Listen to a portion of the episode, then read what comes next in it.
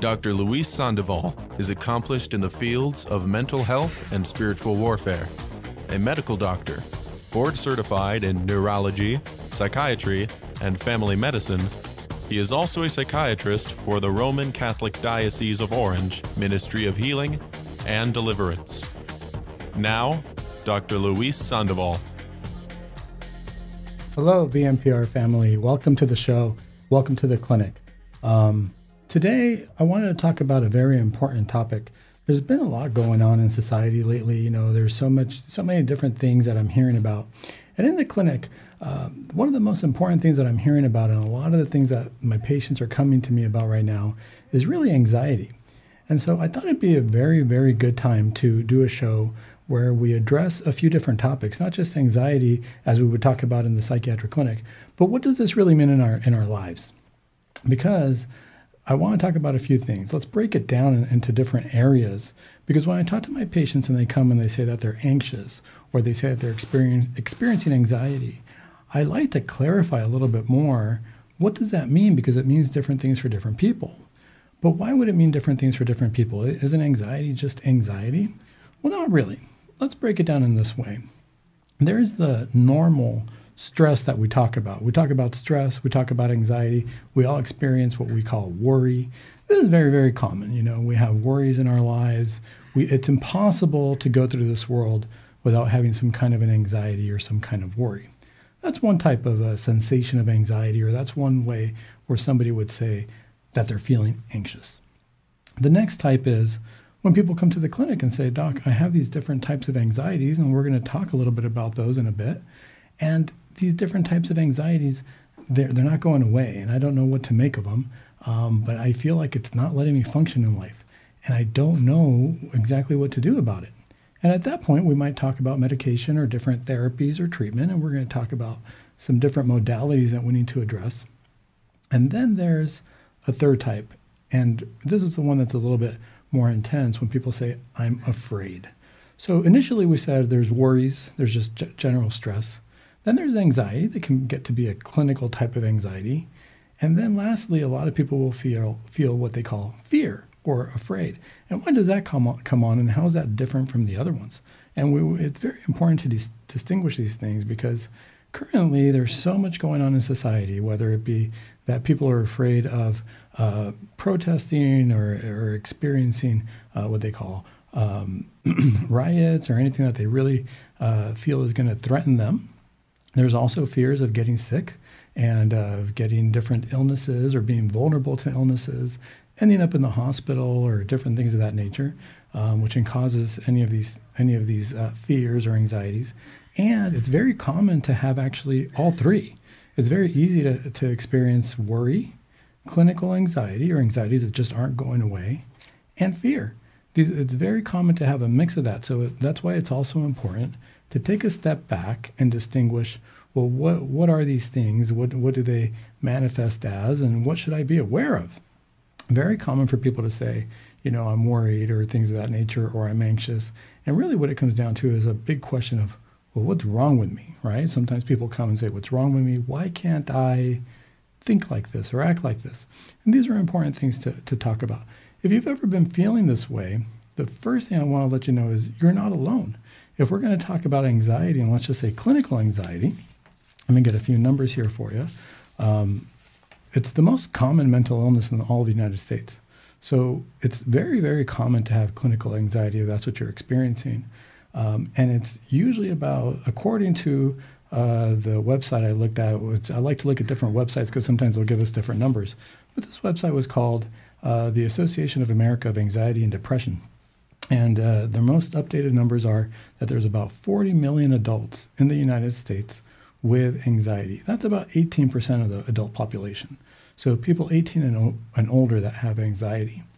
The challenging part, and the reason it's important to talk about this, is sometimes we don't know what do I do about it because of that of that 40 million, only about 37% actually get treatment. And why is that? There could be a lot of different reasons. You know, there's a there's a whole lot of different reasons. One, already when we're anxious, we might not want other people to know about it, or we might not want to think about it, um, or we just don't even know where to go or how to express ourselves. And hopefully, we can talk about different uh, modalities, different ways of doing that, and different ways to address this. Because right now it seems to just be very, very prevalent. You know, it's very easy to really feel upset um, if we're watching the news, if we're looking at what's going on. But let's take a step back and let's talk about some of these basic ones. First, let's address what I would like to call stress or worries or insecurities. This is natural. This is what happens to everybody, right? So, anxiety is a normal human emotion, and it's actually a healthy human emotion in the right settings.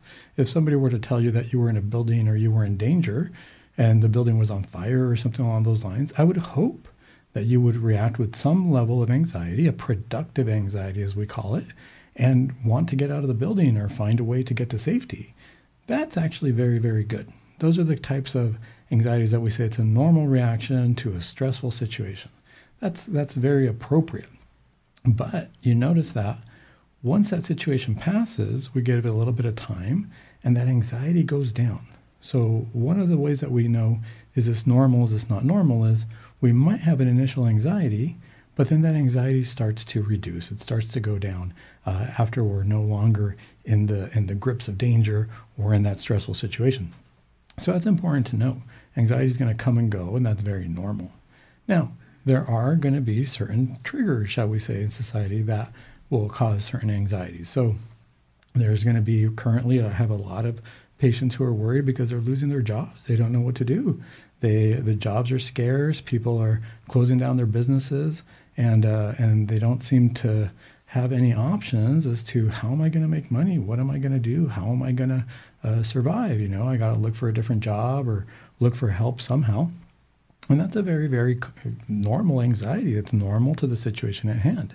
Now, assuming that they find a job or the situation passes, I expect that anxiety to quell or that anxious energy to be shifted into if I do find a job, I want to do well at my work. So I might use some of that anxiety to make sure that I'm doing well, that I don't pass up any options or chances, and that I take care of what I need to take care of. So that can be good um, in that sense. It's a driving anxiety um, because it lets us and helps us to get to a place of safety or to improve for ourselves. This is the kind of anxiety I would say that if we were to look in, in the Bible and say, where does Christ talk about anxiety or where, where does this come up? I always refer Matthew in this case. Matthew chapter 6, verse 25. Let me read that for you. It's important to hear the words um, because this is where Christ really shows us that he understands us as human beings. It's, it might say, sound as an admonishment when we first hear it, but let's read it and let's analyze what, what Christ is really telling us. How, what is Christ thinking in terms of our human nature? So if we look at this, it's titled Don't Be Anxious in my Bible. And it says, Therefore I tell you, do not be anxious about your life what you shall eat or what you shall drink, nor about your body what you shall put on. Is not life more than food, and the body more than clothing? Look at the birds of the air. They neither sow nor reap, nor gather into barns, and yet your heavenly Father feeds them. Are you not of more value than they? Which of you, by being anxious, can add one cubit to his span of life? So I'll stop right there, but we get the idea a few different things. So it might sound like an admonishment, like Christ is saying, "Don't be anxious. Why are you anxious? Like, don't you trust in God?" And there's a little bit of that exactly in, in that reading. But if we look at it from the perspective of Christ, what he's really saying is, one, he's revealing to us that he really understands our nature. You know, he understands what we're anxious about. If you notice what he lists there, it's very common things that we're all anxious about. I got to have a job. I got to have an income. I got to take care of my family. I got to get food on the table. These are very common things. God is not not aware, so double negative there, but God is aware of what it is that we're worried about. He understands what's going to cause us anxiety. The reason he's telling us not to worry here is because we need to place our trust in God. This is a very big leap of faith when we're in the midst of this type of anxiety, when we're in the midst of this type of everyday stress or worry I got to put my faith in God. How do I do that? We're going to talk about that at the end, about different ways that we put our faith in God and how that medication, uh, shall we say, spiritual medication, is going to affect us. But for now, we, it's important to realize that Christ is aware that we do get anxious. There is, it's not like we're anxious and God does not know. We, we need to make that distinction. We need to get that belief and that faith in our mind that God is aware that I'm anxious. So as a parent, if I know that my child is anxious, what is it that I do? I want to take care of them. I already know what they're worried about. Sometimes we know we know our kids so well, we know what they're going to worry about before they even worry about it. And we can look ahead and we can start taking care of that. This is the kind of faith that Christ is asking us to have here. You know, psychiatrically speaking, from the mind, he's asking us to shift it and to say, to, to realize and to, to tell ourselves, if God is my parent and he's my loving father, he's already looking ahead to what I need. He already knows what I'm going to need. I have to somehow shift my faith. That can be hard. It's not it's not a simple thing because we're used to what we see before us. But what we really need to do is I wouldn't call it blind faith. We would have to have real faith because we know that God is all powerful. We know that God is all loving and we know that that love is directed towards us. So when we start to feel that anxiety, uh, typical anxieties that I hear about uh, at work are right now. People worried about work actually being be, feeling that they're not being treated well at the jobs that they do have uh, feeling that their bosses aren't treating them well or worried about like i had said before losing jobs. Um, people are also worried about their identities and what, what's going on in society right now and what that means about them. Uh, they worry about being nice people or being nice to other people. Uh, there's so many different things that we're worried about that christ is telling us to kind of take a step back with that put our faith in God right now and see what's gonna see what God can do. Let God really lead our lives. When we come back, we're going to see how some of this can actually turn into a chronic anxiety or something that needs to be treated medically, and then we'll see how we take care of that in the clinic.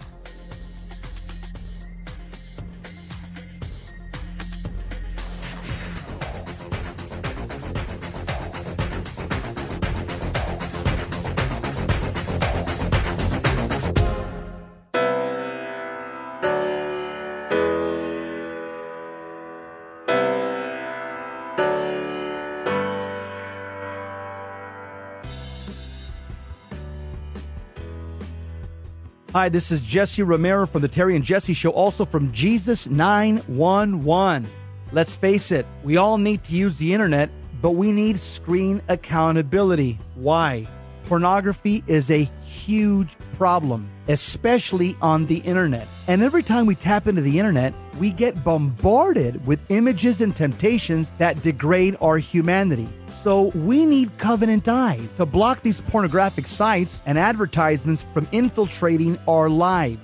Covenant Eyes helps us take custody of our eyes and custody of our intellect. So I recommend you go to covenanteyes.com and type in the promo code VMPR to support the network.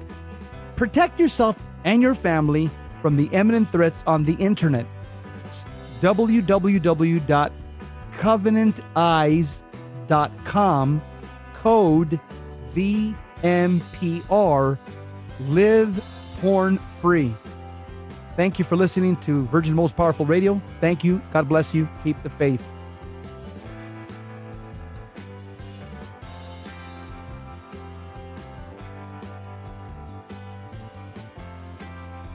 Join VMPR live on YouTube September 12th, 2020 for our latest free conference, The Ultimate Challenge. This exclusive virtual event will feature a brand new talk from Jesse Romero, How Apologetics Brought Me Back to Faith, plus never before broadcast video presentations from Dr. Scott Hahn, Father Mitch Pacwa, and the late great Father Benedict Groeschel.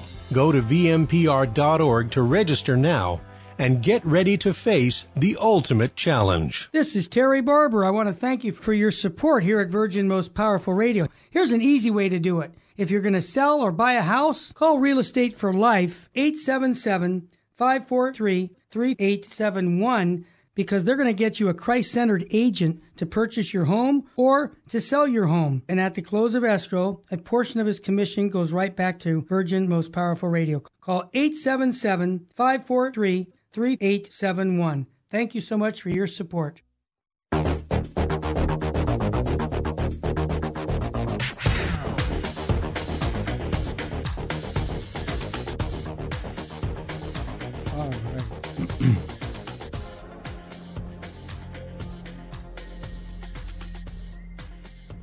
All right, Virgin Most Powerful Family, welcome back to the clinic. Today we're talking about anxiety and fear, and we're talking about worry. So we spent the first part of the show just talking about worried and general, being having general worries. very common for all of us. This is not if we're if we're experiencing that. It's perfectly normal. Nothing really to to be too concerned with. We know when it's the time when when when something's happening in our lives that's going to cause us anxiety. Whether it be that I want, I'm worried about my family. I want what's best for my family. I'm worried about my job. I'm worried about different things. We looked at the Bible and we looked at Matthew chapter six and where Christ really tells us to try to think the way God is thinking for us and that God is going to take care of us. That should bring some relief. That should bring us some, some peace of mind uh, knowing that. What happens though when we start having different worries, different anxieties, and we don't seem to be able to reach that peace of mind? Very, very common. Um, and I had mentioned some numbers before. I'm going to repeat some numbers, but I, I like to um, take our time with this one a little bit because I'm going to go through a few different things people might be experiencing, a few different diagnoses, uh, because it's very common for people to feel insecure. And if we're experiencing this, to really ask ourselves what's wrong with it, what's wrong with us, because now we're going to talk about what we call clinical anxiety. And with clinical anxieties, people are very much aware of what they're experiencing. They're aware of their anxieties, but they're also aware that they might not be rational or reasonable. And so they're afraid of really uh, sharing this with people or talking to people about it. So let's look at this. So, what do we call clinical anxiety? Clinical anxiety is usually more internal. So, before we talked about worries about things that were external to us, things that might be outside of our control, things that we might have to just kind of take a step back and realize what's in my control, what's not in my control. When we experience clinical anxiety, we use the term anxiety, which is really an umbrella term for different types of anxieties. But we use that term when all of a sudden this anxiety is coming from within us and we're not exactly sure how to control it. So let's look at this. So, just in terms of the general term anxiety, I had mentioned that it affects about 40 million adults of the population, which is about 18% of the adult population. Um, but only about 37% of people get treatment. And again, I, I, had mentioned this could be because people might feel ashamed. This could be because people might not even be aware of what's going on. This could be because people are aware of what's going on and they don't want to discuss it, or it might not be culturally appropriate for them. There's a myriad of reasons why people don't get treatment. But let's talk about different ones and see if this resonates with anybody. Um, and and we can kind of get an idea as to well, what kind of where where am I and do I have an anxiety that might need treatment or not? So let's look at the first one. The first one would be generalized anxiety disorder. And just like the name says, what is generalized, anxiety disorder? Usually, what people will experience if they're having this type of anxiety is a little bit more along the lines of, I'm just worried and I don't know why. I'm worried something bad's going to happen. I'm worried that um, I'm not sure that I'm going to do the right thing. I'm worried that I'm going to, uh, that something terrible, that I'm going to get fired today. I'm worried that people don't like me. I'm worried there could be a myriad of things that people are worried about. And the irony of it all is if there's a moment usually where the person feels a little bit of peace and the anxiety's gone and they're no longer worried, they actually worry about that because the brain is used to feeling anxiety. And all of a sudden, if I feel calm and if I feel at peace, I'm wondering, well, what's wrong? Something must be wrong because I don't feel this way. So generalized anxiety, it just kind of puts us in a spin cycle. Some people say anxiety, you know, it's an, an analysis paralysis of the mind um, where people start to analyze things, worry about things. Why did this happen? Why did that happen? And can't seem to get calm or, or, or relax about it. Generalized, generalized anxiety usually affects women two times as two times as likely to affect women than men. So twice as many women will have this compared to men, but it happens to to both women and men, and it usually affects about 3.1% of the population. If you notice this, if you notice that you can never relax or just enjoy a moment uh, of being on a trip or something because all of a sudden you think about going on a trip and you automatically think something's going to go wrong. I'm going to forget something. We're going to get stuck somewhere. We're going to get lost. And the trip hasn't even started. You might wonder is this a generalized anxiety? Am I always reacting this way to things in life? That's one type of clinical anxiety that people can experience. There's another type called panic disorder. Now, with panic disorder, it's a very interesting type of anxiety because usually it happens in moments. It's not necessarily happening all the time. With a panic disorder, what usually happens is the person will have a moment. And in this moment, this wave of anxiety just overtakes them. It's not that they're constantly anxious or anything along those lines, although it could be because these could blend. But if you're going to have a panic attack or you have a panic disorder, usually what will happen is there will be a discrete moment where you feel so anxious that your body physiologically is changing as well. And what I mean by that is you're going to start having heart palpitations, you're going to have tremors, you're going to have sweats, you're going to be feeling afraid. You're going to get to the point where you feel like you might actually be dying, like you're worried about dying. And this is uh, very, very common to see somebody get to the emergency department because they're having chest pain, they're having sweats, they're having tremors, they're having nausea, they want to vomit. All these things are happening, and they literally, in that moment, believe that they're going to die. They get to the emergency department, the doctors want to run all the tests, and of course, they check an EKG, they do a cardiogram, they do whatever it is that they need to do to make sure that the person's okay, that the heart's protected, they check the laboratory work, and usually all that comes back negative. It all comes back normal. They tell the person, no, you're, you're technically fine. And at that point, this person experiencing the panic attack might be skeptical and say, no, trust me, I feel like I'm going to die here. And that's true. That's exactly kind of, that, not kind of, that's exactly what they're feeling. But they don't necessarily believe that there's something not wrong with them. Physiologically, everything's fine. The heart's fine. The body's fine. But this wave of anxiety takes over and it actually changes the body in that moment. This is very true and it can be very scary.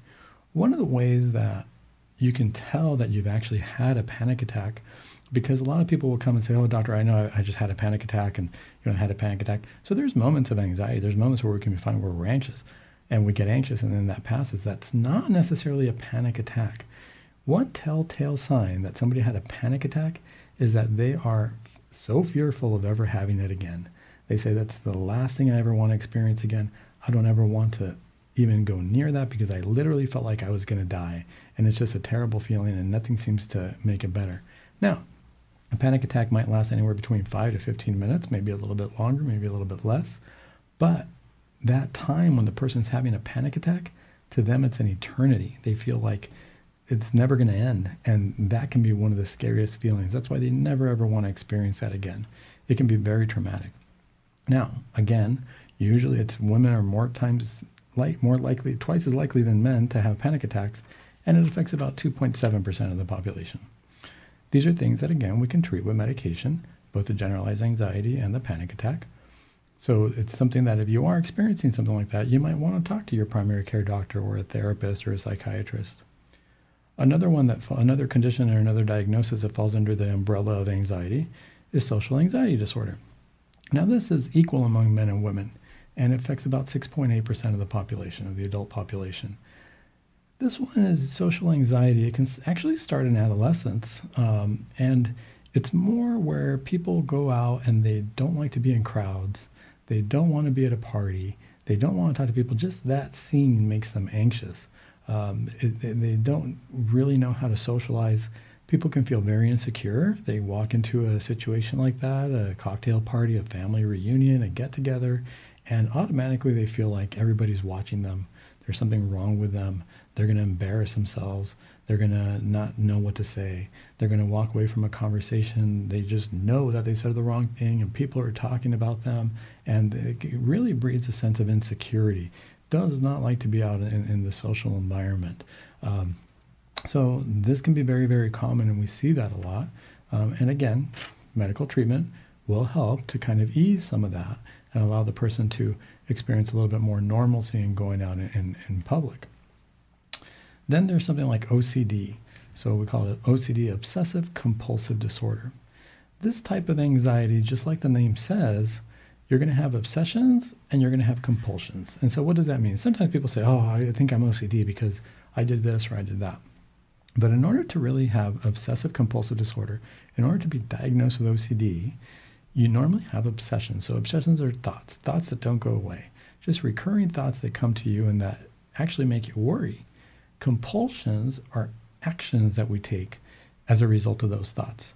So if I'm having OCD, so somebody who, a very common one, and that we see it sometimes in the movies, or we might know people this way, uh, who or who have this, is sometimes people are afraid of germs. And the idea is that they're washing their hands all the time. But why are they washing their hands? What does that do for them? Does that get rid of the germs?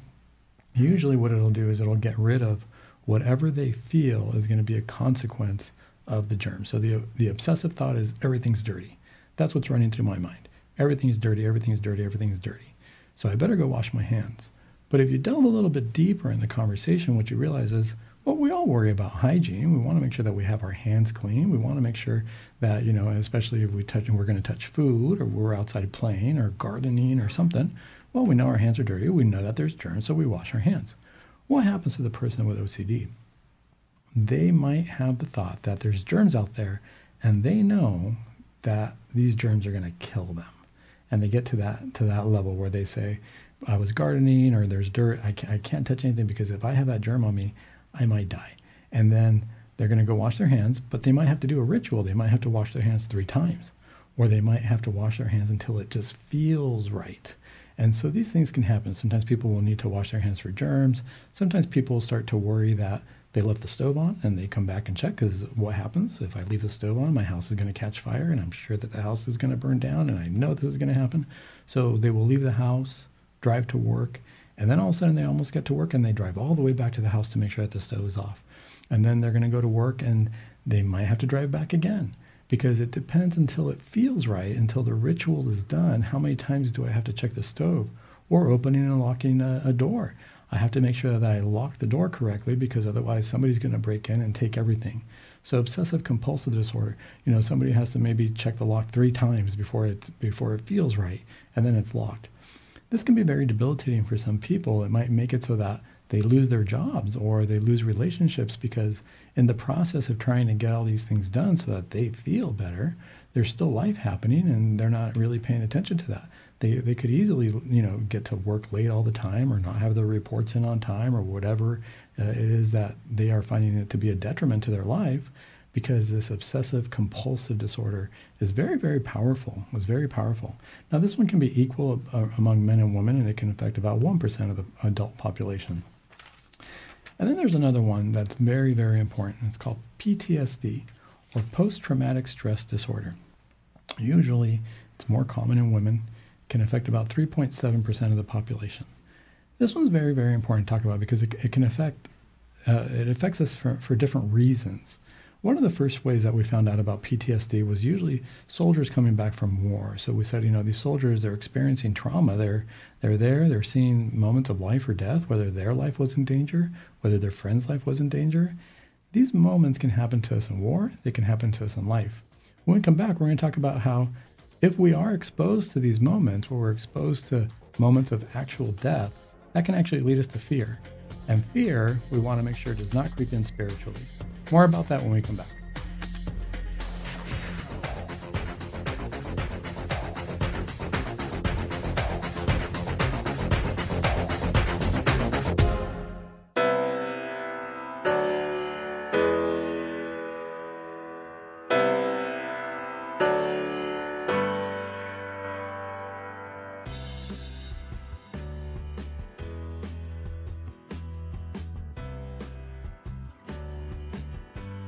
Help the Helpless, a Minnesota St. Paul nonprofit organization chaired by Father of Tear and volunteers, is humbly asking you for your kind support to help the poor and the handicapped children in India and Ecuador.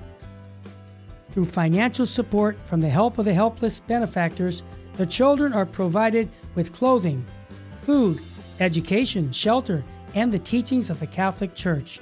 The mission is to help children thrive and become self sufficient young adults leading productive lives. We also provide aid to poor families in Ecuador with food baskets, medicines, medical assistance, and help with funeral needs for the deceased. The work in India is done by Father Antonio's organization, St. Mary's.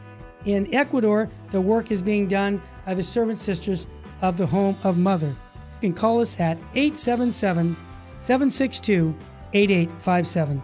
To learn more, please visit our website, www.helpthehelpless.org. God bless you.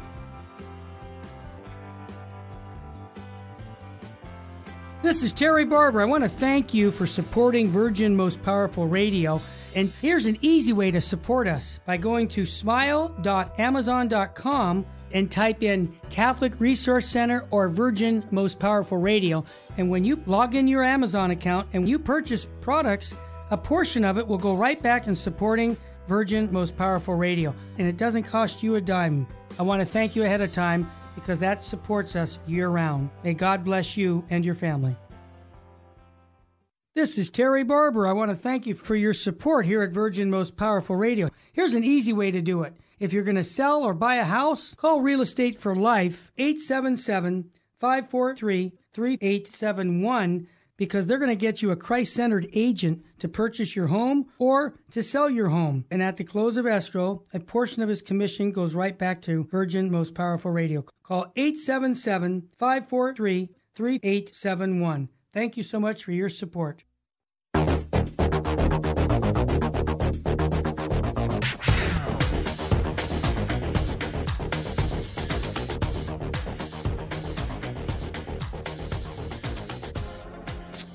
Welcome back, Virgin Most Powerful Radio family. Welcome back to the clinic. Today we're talking about stress, anxiety, fear. These are important topics. They're heavy topics to talk about. Um, usually, I like to keep things light in my clinic when patients come in and help them feel at ease. Um, but it is important to discuss what's going on in our hearts, what's going on that can very easily uh, make us not feel like ourselves, make it put us in a situation where we're afraid, where we don't where we don't find ourselves anymore and where we th- really think where we don't find God anymore because that's one of the things that can happen with anxiety. So we just left off talking about PTSD, and this is an important topic to transition with because with PTSD or post traumatic stress disorder, what happens is we're exposed to something that actually caused us fear. As a result of that, we are constantly going to be experiencing a few symptoms. So this can happen to soldiers who go to war. Uh, and they can and it can be different for different people you could have two soldiers in the exact same front line and they saw the exact same things and they come back and one of them ends up with PTSD and the other one doesn't. And why is that? Why is it that somebody experiences fear, the other person doesn't? It could be genetics, it could be the, our, our makeup, it could be what we were thinking at the moment, what was going on in our lives at the moment when we experienced this. So, a lot of different things can cause this or take effect uh, or cause us to have this fear or these symptoms. When we experience PTSD, though, usually what will happen is we end up being hypervigilant, which means that the person who experiences this can never be at ease. Usually they're always looking over their shoulders. They're worried about something bad happening. They're worried about dying because they were exposed to a moment of potential death. This type of uh, situation also causes a person to say, if you're going to go into a restaurant or somewhere public, usually they're going to pick a chair in the corner where, they're, with the walls to their back so they can scan the room and they want to be able to be at ease. They want to be able to almost to be in con- as much control of their environment as possible. They might like to sit next to exits. They might like to, uh, or they'll, they'll avoid going to wherever this was that they might have experienced this fear. Um, and I use the wartime example because that's very common. But this can happen to somebody who survived, say, a vehicle accident, or somebody who um, witnessed a murder, unfortunately, or was in a very traumatic situation where they could have been killed. This can happen a lot. I've had a few patients who uh, worry because they've been to uh, different gatherings and whatnot, and things can get violent sometimes if they're, uh, you know, marching for rights or doing different things. They'll start to experience these things, and and um, or if you feel like somebody's coming to invade your home and you got to protect yourself, all these moments of great intensity can cause PTSD or post-traumatic stress disorder, and the person, like I said, becomes vigilant is always worried, always kind of has a sense that death might be around the corner. And that's a very, very hard way to live. Again, for all the conditions that I mentioned before that fall under the, the umbrella of what we call anxiety, so psychiatrically speaking, I mentioned a few of the general ones generalized anxiety, uh, we have social anxiety, obsessive compulsive disorders, PTSD. If you feel like you're experiencing any of, any of this, remember, you're not alone. This is, anxiety is the most common uh, symptom, the most common condition that uh, we, we see in the psychiatric world. It's the most common one in all the United States. If you are experiencing something like this, I would say talk to your doctor, talk to your psychiatrist, because you can get relief, you know, whether it be that you might need therapy sessions so you can process what you're thinking and talk this through, or there might be medications that might help you so that you might feel more at ease and allow the, the physiological system not to react and not have panic attacks. Or ideally, sometimes you need a combination of both. Sometimes it's good to have a combination of medications and therapy. But why do I worry about the PTSD? Why did I say that was a good transition before into fear? Because once we experience something like death, or really, or perceive death, or what we really think was going to uh, cause us to end our to end our life, um, we might end up with fear. And fear is a whole other situation. Fears are we it's something external. So in the in in the beginning we talked about just general worries or general concerns, general anxieties that we normally call societal anxieties. Uh, and that's something external to us. And then we ask ourselves what's in our control, what's not in our control. When we look at anxiety as a diagnosis, as a clinical diagnosis, that's something internal. That's something that's happening inside of us that we're not able to control as much. And so sometimes that's why we turn to medication or therapy. And what happens with fear? Fear is a whole other uh, situation where we do have perceived death before us, much like PTSD. But if we stay in a state of fear, then we have a situation where if we're going to look at ourselves as spiritual creatures as well as biological creatures as well as uh, creatures with a mind, all of a sudden fear can play on the mind and it can play on our bodies and can make us really put ourselves in a, in a different place mentally, uh, where we actually might get to a point where we're not healthy spiritually. So, to give an example, just in terms of what fear can do, imagine that you go out to the movies and it's late at night and you catch a really late show, and say you caught the 10 o'clock show, and you come out and it's midnight because it was a two hour movie, but you went to go see a comedy. Well, if you went to go see a comedy and you come out and it's dark, you might be aware of your surroundings and you're going to get to your car and you want to be safe. But you're not going to really be heightened. You're not going to be on alert. You might be uh, laughing or you might remember something funny from the movie and you might have a really good feeling about that. Imagine that you went to go see a horror show instead and you went to the late show and it's 10 o'clock and it's midnight. Well, what might have been a funny shadow if you would have gone to the comedy all of a sudden we're in the same environment, but our mind's not in the same place. If I went to go see a, a really scary movie that might have impacted me, uh, I might come out of that theater and all of a sudden every shadow is a source of danger or a source of fear. Why is that? Because we have this mindset now. We've exposed the mind to something that could be scary. And as we're walking around our environment, all of a sudden our, our mindset is to really be cautious and to really be afraid of everything and to really be cautious of, of, of what's around us. And somebody coming up to say hi or somebody coming up to ask for directions might put us, might really be off putting and might make us scared and, and want to run. So that's something important to consider with fear because now, if you notice with fear, we might perceive things that aren't there. The situation might not call for uh, us being scared of the shadows that are there because it might be something very benign, but yet our mind is already primed to believe the worst and to believe that we're going to die, even though it's not really happening. And so this is very, very important. If we look at this from a, from a spiritual perspective, what happens if we look at the Bible? There's lots and lots of verses that where Christ tells us, "Do not fear," and we find this in the in, in the Gospels, of course, but we also find that in the Old Testament. There's plenty of verses where, if you go in the Bible, if you go to a, uh, a compendium, if you look it up, you're going to see so many things that tell us not to fear. But and how do we do that? We're going to talk about that a little bit later on. How do we possibly get to the point of not, not fearing? So we realize, okay, we don't, we're not supposed to fear. Let's look at some of the, the very pertinent, some of the important passage in, passages in the gospel where it tells us not to fear. One of my favorites is actually during the Annunciation. If we look at the Gospel of Luke, and if we look at just chapter 1, verse 30, that's where the angel tells Mary, Do not fear. So the angel appears to Mary, and let's read that passage really quickly because I think it's important. It's important to hear the words so that we understand uh, what the situation is. So the angel appears to Mary and he says, Hail, full of grace. But at that moment, he says, The Lord, he says, Hail, full of grace, the Lord is with you. I'm reading uh, Luke chapter 1, and I'm starting from verse uh, 28. And it says, But she was greatly troubled. But she was greatly troubled at the saying, and considered in her mind what sort of greeting this might be. And the angel said to her, Do not be afraid, Mary, for you have found favor with God. So automatically we already know if he's telling her, Do not be afraid, we know that being in the presence of the angels, being in the presence of God, that might cause us some fear. Now, why fear? Because we we see something otherworldly and we're not sure how this is going to affect our life. But he tells us not to fear. There's another Bible passage that I think is very, very pertinent where we see fear. And this is where Jesus is talking to Peter and he says, do not be afraid. So if we look at uh, Matthew chapter 14, this is where Jesus is walking on water and he tells Peter to not be afraid. At this moment, the apostles are the apostles are on the boat, and there's the storms in the seas, and, and all of a sudden Jesus is walking towards them.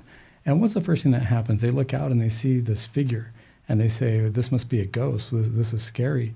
We are afraid. And so at that point, Peter answered to him, because Jesus says to him, Take heart, it is I, have no fear, when they said, Who's there?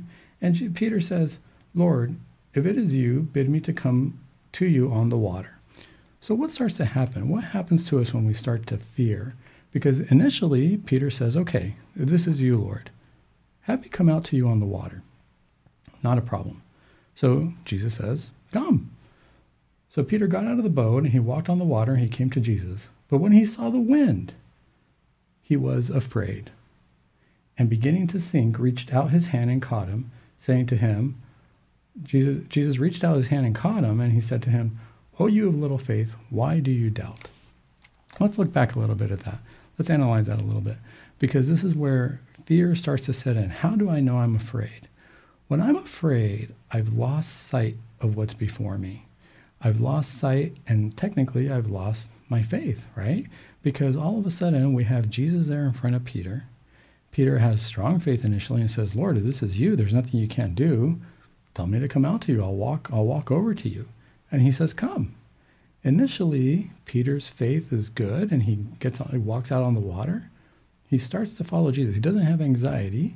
He starts to follow Jesus until until he loses sight of Jesus because something else distracted him. Something else took him away from Christ and made him realize that he was potentially in a moment of death. And he started to sink and he became afraid. But you notice something. When Christ reaches down to reach for him and takes him out of the water, we get back to him focusing on Christ because now Christ is holding his hand. Christ equates fear with doubt. Christ says, Why did you doubt? He didn't tell him, Don't be afraid. He said, Why did you doubt? So there's plenty of times where Christ says, Don't be afraid. But in this case with Peter, Peter started to sink because he started to doubt. If we look at the passage before from earlier in Luke, where the angel appears to Mary, she was troubled by what was happening, and the angel said, "Do not be afraid." But the difference here is that there was, Mary didn't have doubt. Mary was so humble and so focused on God all the time that even when the angel appeared to her, there was no doubt. This is important to think about, and we're going to talk a little bit more about this about what happens to fear and how we combat fear, anxieties, worries. Where in the Bible can we find that medicine other than the medicine we get in clinic? More when we come back.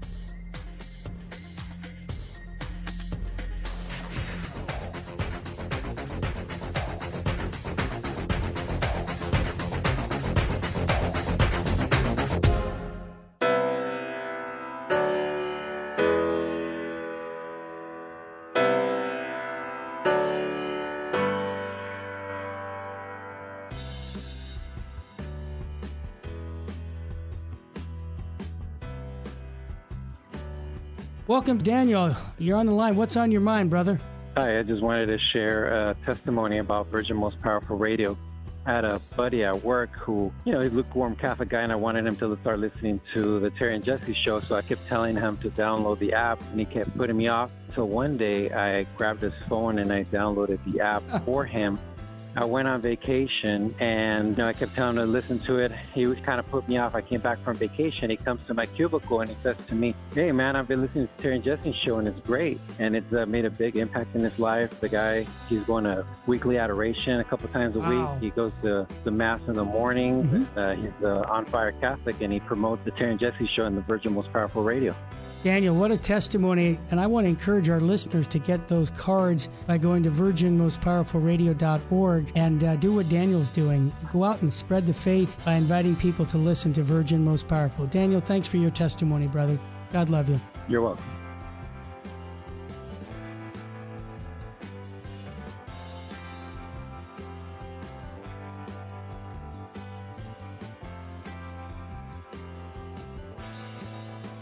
Jesus said in Matthew 26, Stay awake and pray that you may not enter into temptation. According to St. Ephraim, Jesus, who feared nothing, experienced fear and asked to be freed from death, although he knew it was impossible. How much more must we persevere in prayer before temptation assails us?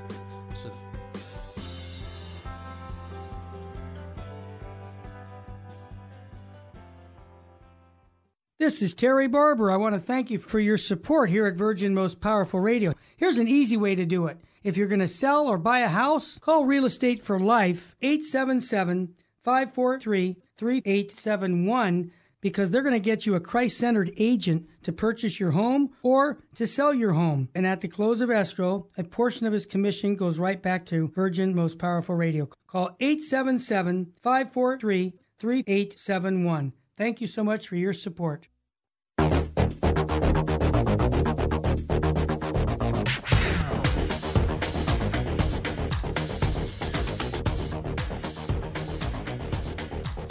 All right, welcome back to the show. As always, I always want to remind everybody, you know, if you're enjoying our show, if you uh, uh, enjoy the Virgin Most Powerful Radio, which is, I think, a great way to discuss our faith, you know, if you're so inclined to please donate, to please help us uh, keep this mission going. I think it's a wonderful way to get the word out about our faith, our faith in Christ, our faith in Christ, whether it be um, through physical health, through mental health, through spiritual health. It's all happening at the same time, um, and we can't ignore that. So I know that it's easy to compartmentalize and say, oh, I have this pain in my back, and oh, maybe I'm not thinking clearly, or oh, I feel like I need to uh, do something more spiritually. But it's all happening together. We're men- we're physical, spiritual, and, and mental creatures all at the same time. So I hope that you enjoy these shows. I hope that you find it in your heart to donate. And always let us know as well. Feel free to let us know if there's any topics that you feel might be pertinent or important to, to talk about. Today we're talking about fear, anxiety, worries, and really how to combat them.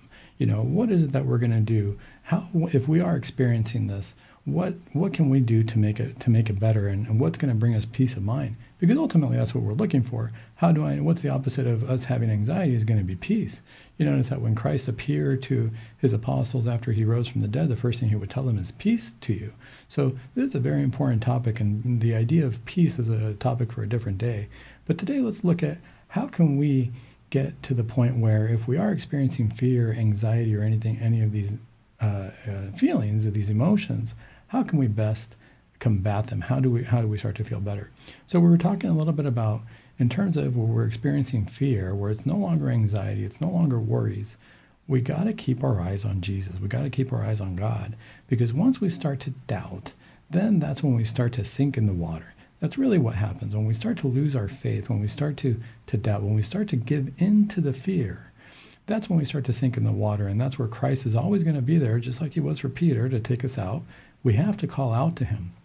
And Christ is always telling us if we're looking through the Bible, you know, we have to be humble like Our Lady. And when we're when we're before something that's that's beyond us, keep our sights on God and listen to God's word telling us not to fear. Now, it's interesting because we do need to focus on one thing. If we, if we start to doubt God, then that's when we start to turn to different things in our lives where we start to feel that, you know, gosh, I'm walking on this water, but the wind is pulling and, and it's getting a little bit uh, shaky out here, and I'm not sure that Christ is really going to save me. That's that's really the doubt. I'm not sure that I can continue to walk, even though Christ asked me to walk. What am I going to do? Because all of a sudden it's windy. I start to doubt. Maybe Christ didn't know. Maybe you know what he said wasn't true we start to doubt, we start to sink. Well, this is where, for the most part, when you look in the Bible, if you look up different passages on fear, most of them are going to say, do not fear, fear not. There shouldn't be any fear. But there is one important passage that Christ tells us, and this is where he actually tells us to be afraid. And let's read this passage. This passage is right here. It's Matthew, um, Matthew uh, chapter 10, uh, and we're looking at verse 28. So, Matthew chapter 10, verse 28, this is where Christ says, And do not fear those who kill the body, but cannot kill the soul. Rather, fear him who can destroy both soul and body in hell. This is the only passage where Christ actually says something that I have found, there might be others, but that I have found where Christ actually says to be afraid of something. Fear him who can destroy both soul and body in hell. This is what happens when we start to doubt, when we start to feel afraid, this is where Christ is saying, that's where that's what you should be afraid of. Turn away from that and keep your faith in me. Don't doubt. Be more afraid of falling into that than of coming to follow me. This is very important because when we start to give into our anxieties, when we start to give into our fears, this is where we can go down the wrong path. And this is where I've seen a lot of people, especially in the deliverance ministry um, or even in clinics, different uh, patients that I've seen, different people I've spoken to, one of the things that happens is we start to doubt God. We start to fear that I don't know what's going to happen to me tomorrow. I kind of want an answer. So we start to doubt that God is going to take care of it because that would uh, assume that we leave something carefree and that we say, no, I'm not going to worry. I'm going to put it in God's hands. But we want to control things, right? So that's why a lot of times we say, what's in my control? What's not in my control? Our nature is to want to control things. So sometimes if we feel that mm, God isn't taking care of things, you know, I'm walking on water, but uh, it's getting kind of windy. I don't know that God's going to take care of this. I might turn to something like my horoscope and say, well, this is some, this is going to tell me what to do. This is going to give me an answer. I might turn to a psychic and go and ask them, well, I, I kind of want an answer because I want to know. This is where we start losing our faith in God. Faith in God means that I know that God can take care of me. I know He's going to take care of me.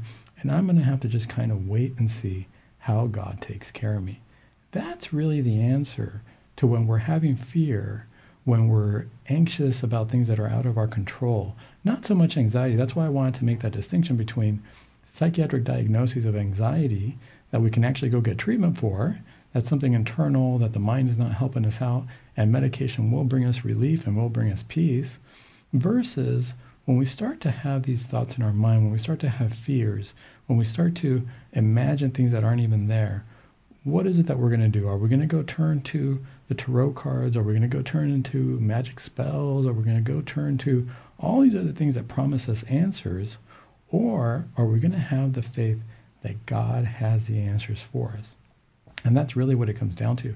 When my patients or people who come in and ask me for any kind of counsel, when they are under and when they're experiencing a lot of fear, when it's not something that's treated with medication, but they're internally in turmoil, we have to do a couple of things. So the two things are to be still and to be silent. And we see this in the, in, in the Bible all the time. Now, a lot of people confuse being still and being silent with doing nothing and being quiet, which is actually quite the opposite. There's a very, very subtle nuance here. So I can go sit somewhere and just be quiet. But that's different than being still and being silent. Being still and being silent are actually activities. The body is not moving, but something is moving. Remember, we are more than just physical creatures. Just because my body is not moving doesn't mean that my mind is not active, and it doesn't mean that my soul is not active. So I can be, I, if I'm quiet and I'm and I'm just not moving, yeah, then maybe the whole system shut down. Maybe the mind's just shut down, the the soul shut down, the body shut down. But if I'm still and if I'm silent, all of a sudden what I'm doing is I'm putting myself in the presence of God. My body's not moving, but my mind is very active. My soul is very active in the presence of God. Let's read some of these uh, uh, readings in the Bible because I think that they can bring a lot of peace to people, especially if they're feeling turmoil. So, again, if you think that you're experiencing anxiety that's just not going away, that's plaguing the mind, go ahead and, and talk to your doctor, talk to a psychiatrist, talk to uh, somebody who can might prescribe you medication or give you some kind of therapy to help the mind be at ease with that. But if we're really experiencing fear and we're starting to get to the point where we're feeling like we're doubting God, let's read some of these passages. I think some of these are very powerful, and I think that they can actually bring us a sense of peace. So one of them that I really like is comes from the book of Psalms, chapter 46, verse 10, and it says, "Be still and know that I am God." I will exalt I will be exalted among the nations. I will be exalted in the earth. So be still and know that I am God. Again, notice that he doesn't say just be still and don't do anything. It's an activity. Being still is now putting the mind in the presence of God. Be still. Just be. Turn off the television. Don't talk to anybody. Be in the room. Maybe physically we're looking at an image of Christ or a holy card or something along those lines. So we're being still, but how do we know that I am God? Because that's what I'm going to focus on. I'm going to focus on my holy image. I'm going to focus on uh, words of the gospel. I could read a, a, Bible passage. I don't have to have an image before me. I could read a Bible passage and, and sit still with that. My body's still, but my mind is actively going over this Bible passage because I'm reminding myself that God is in charge, that it's God who's going to take care of things for me. He's asking me to actually not even do anything physically. He's asking me to connect with Him, mentally, emotionally, spiritually. And this is where God acts. This is where we allow ourselves to God. To, uh, we allow God to to work in our lives when we are, allow ourselves to be in His presence. So the more we let the world go, the more He will work in our presence. The more He will be with us. So it's there's a few other passages that are going to be important when it comes to that. So another one is from the book of Exodus, chapter 14, verse 14. The Lord will fight for you. You need only be still. Let's read that again. The Lord will fight for you. You need only be still. So, in other words, if I'm just still, which we said it means not just not moving, be still and know that I am God. And if you do that, I'm going to fight for you. If you allow yourself to just be in my presence and focus on me mentally, know that I am God. I'm going to fight for you. I'm going to take care of you. That's a big leap of faith. This is something where you know, this is where Peter wasn't still, even though physically he was walking towards Christ. Sure, we can say, you know, he was physically active, but Christ needed him to have a stillness about him, even while he was walking. Be still and just focus on me. Don't worry about the wind that's blowing. Focus on me because I'm going to take care of you. I'm going to fight for you when you put yourself in my presence. There's another one that's really good. It's Psalms chapter 37, verse 7. Be still before the Lord and wait patiently for him. Fret not yourself over the one who prospers in his way over the man who carries out evil devices. Now, this is not to say that people around us are evil necessarily, but notice that this one is, really speaks to us because it says, Be still and don't worry about what anybody else is doing. You wait patiently because God knows you individually. God's going to take care of you. Stop, be still. It's easy at that moment to be distracted. The wind came to Peter, he was distracted. It's easy for us. Our wind might be that how come that guy got a promotion? Or how come that person has more money? Or how come that person still has a job? That could be part of our distraction. But this is the challenge. The challenge is be still, worry about nothing else, and let God fight for you. So here's another one. So I said, be still and be silent. Now remember, being still and being silent are still very active things. So Psalm 62, verse 5 For God alone, O my soul, wait in silence, for my hope is from him. My hope is from Him. I have to wait in silence. What does it mean to be in silence? It doesn't necessarily mean to be quiet. Silence is when we allow that space for God to work in us. So being still, I can focus on God, be silent, allow God to work in us. This is what how we're going to combat our fears. This is how we're going to combat our anxieties.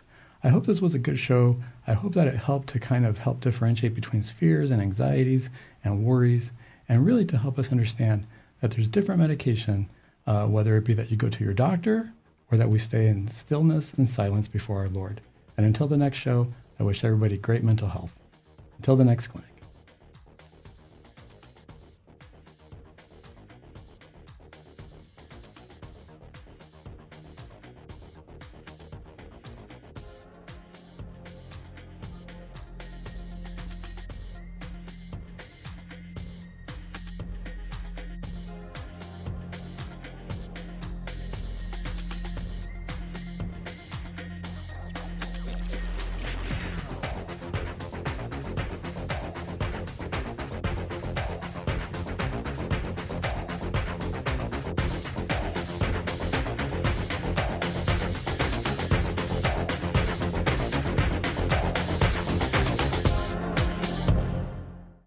St. Faustina's Prayer for Priests.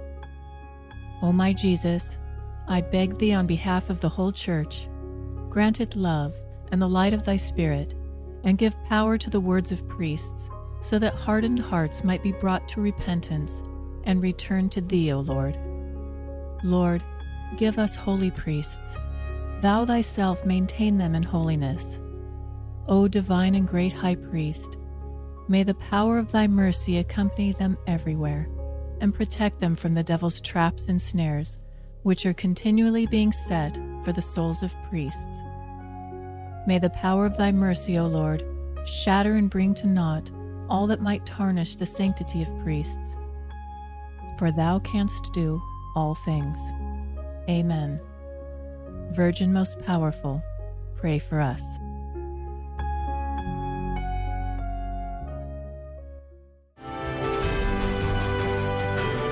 Virgin Most Powerful Radio, sharing the gospel with clarity and charity.